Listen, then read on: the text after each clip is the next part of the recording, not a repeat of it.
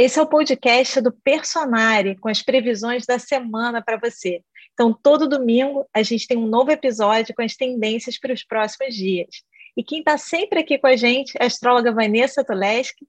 E a cada semana a gente recebe também um novo convidado para esse bate-papo aqui gostoso. Depois de ouvir o podcast, não deixa de ler as suas previsões personalizadas no horóscopo do portal personare.com.br.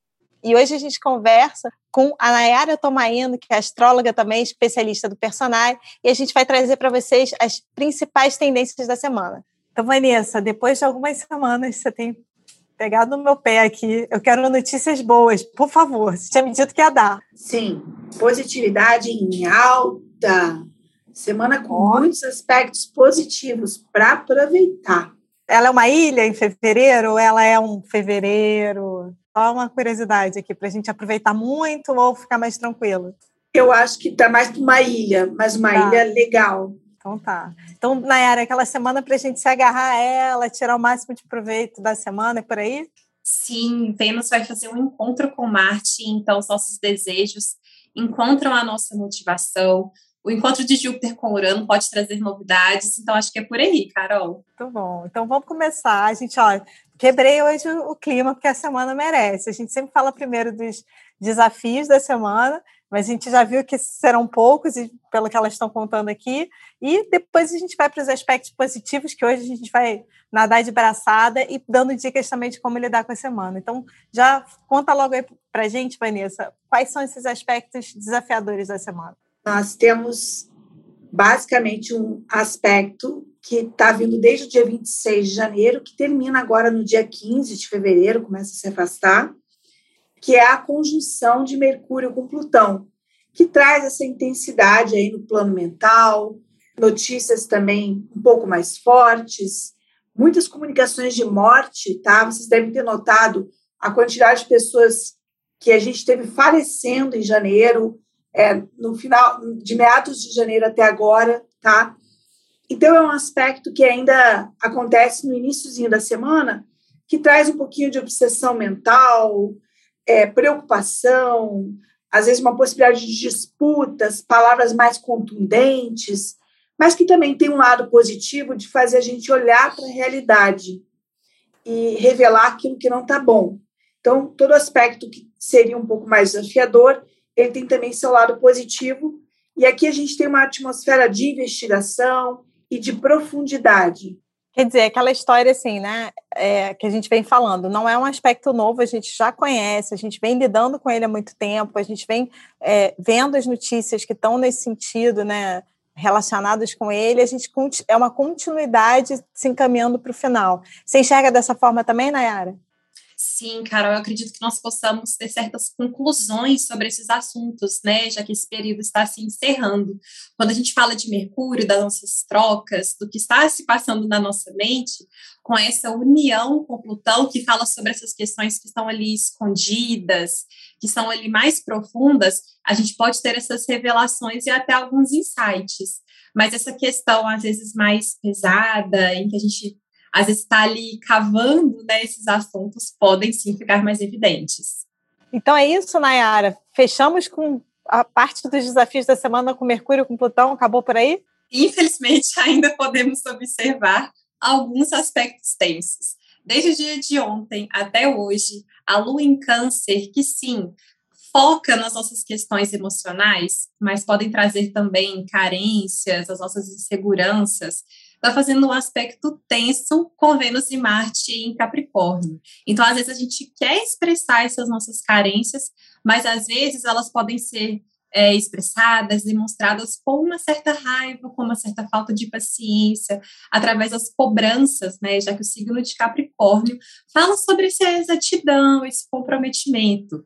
Num contexto geral, é interessante a gente lembrar, Carol, que como a gente tem Vênus representando questões estéticas e Câncer falando sobre o nosso emocional, talvez não seja um dia tão interessante para a gente fazer procedimentos estéticos, estéticos, porque às vezes a gente não fica tão satisfeita assim com o resultado.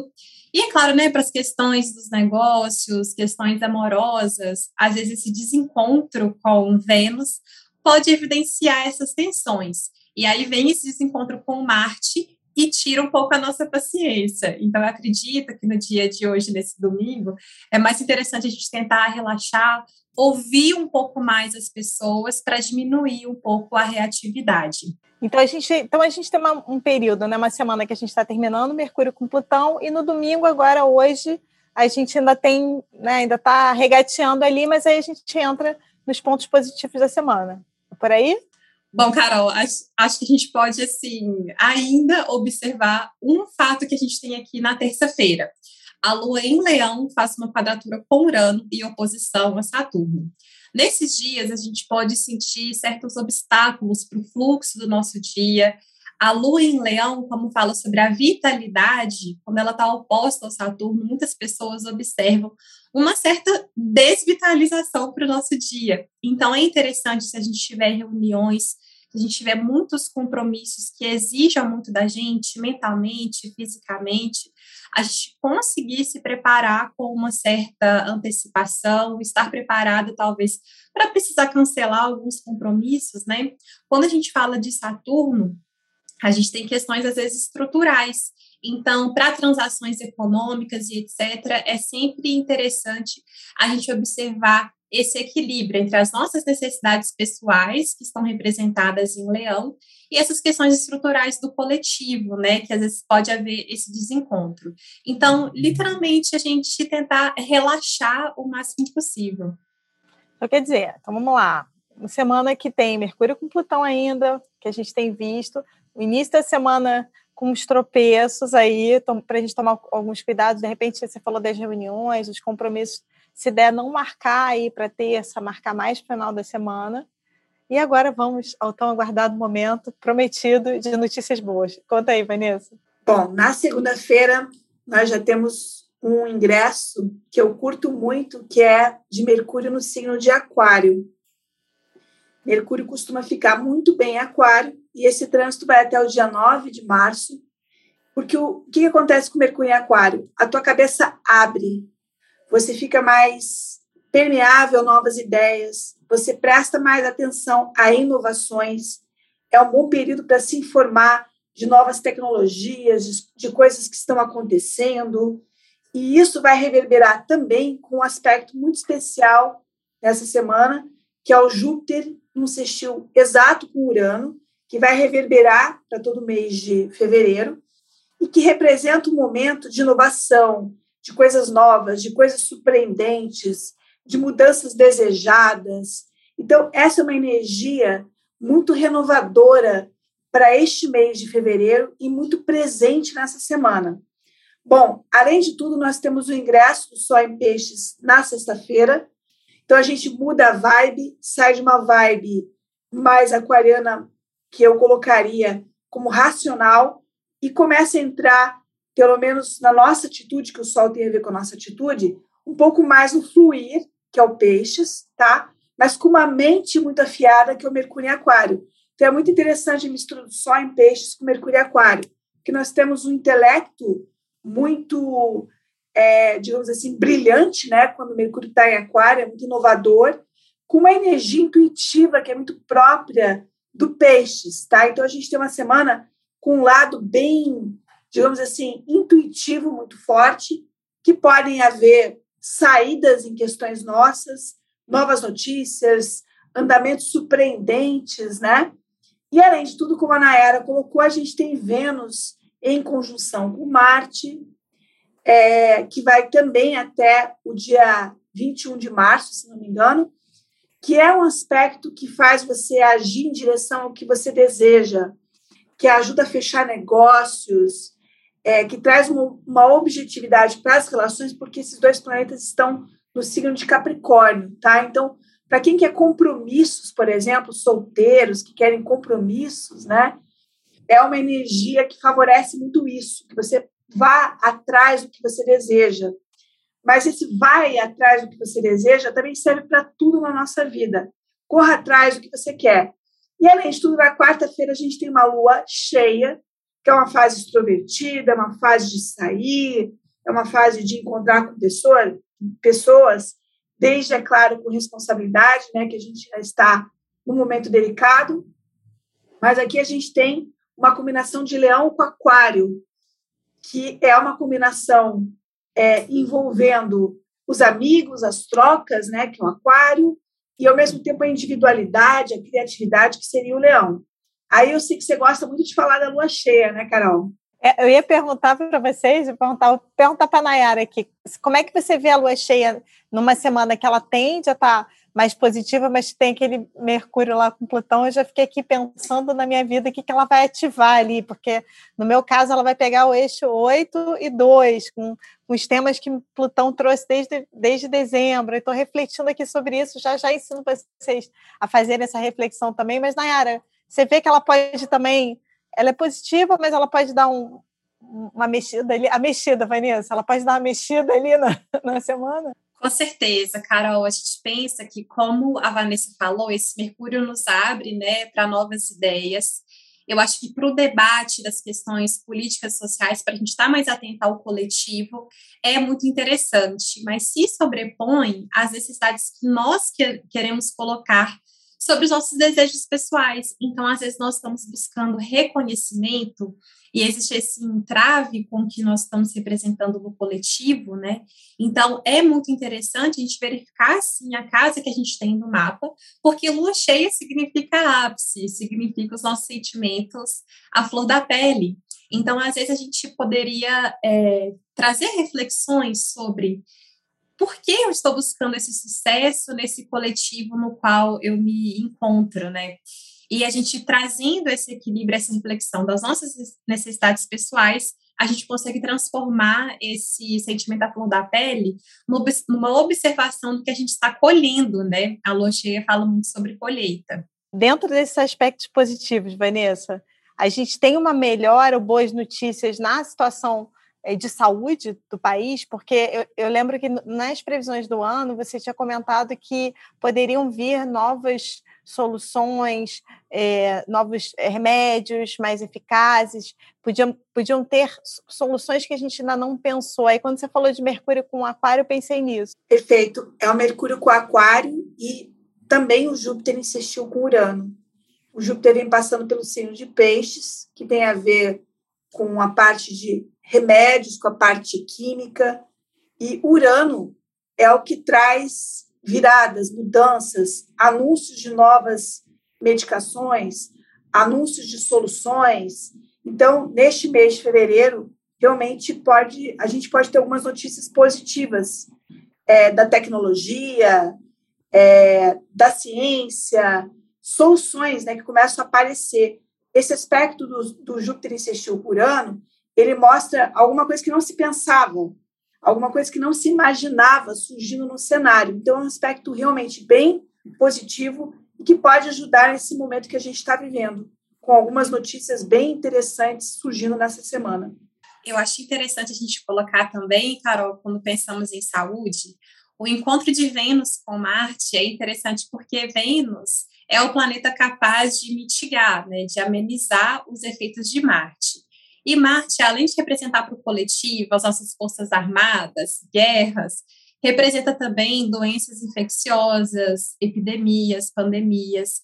Então, esse encontro com Vênus pode trazer alguma mitigação desses efeitos, né? Principalmente quando pensamos no encontro de Júpiter com Urano, como a Vanessa falou, essas inovações, inclusive nos meios de produção, às vezes da vacina, de medicamentos, né?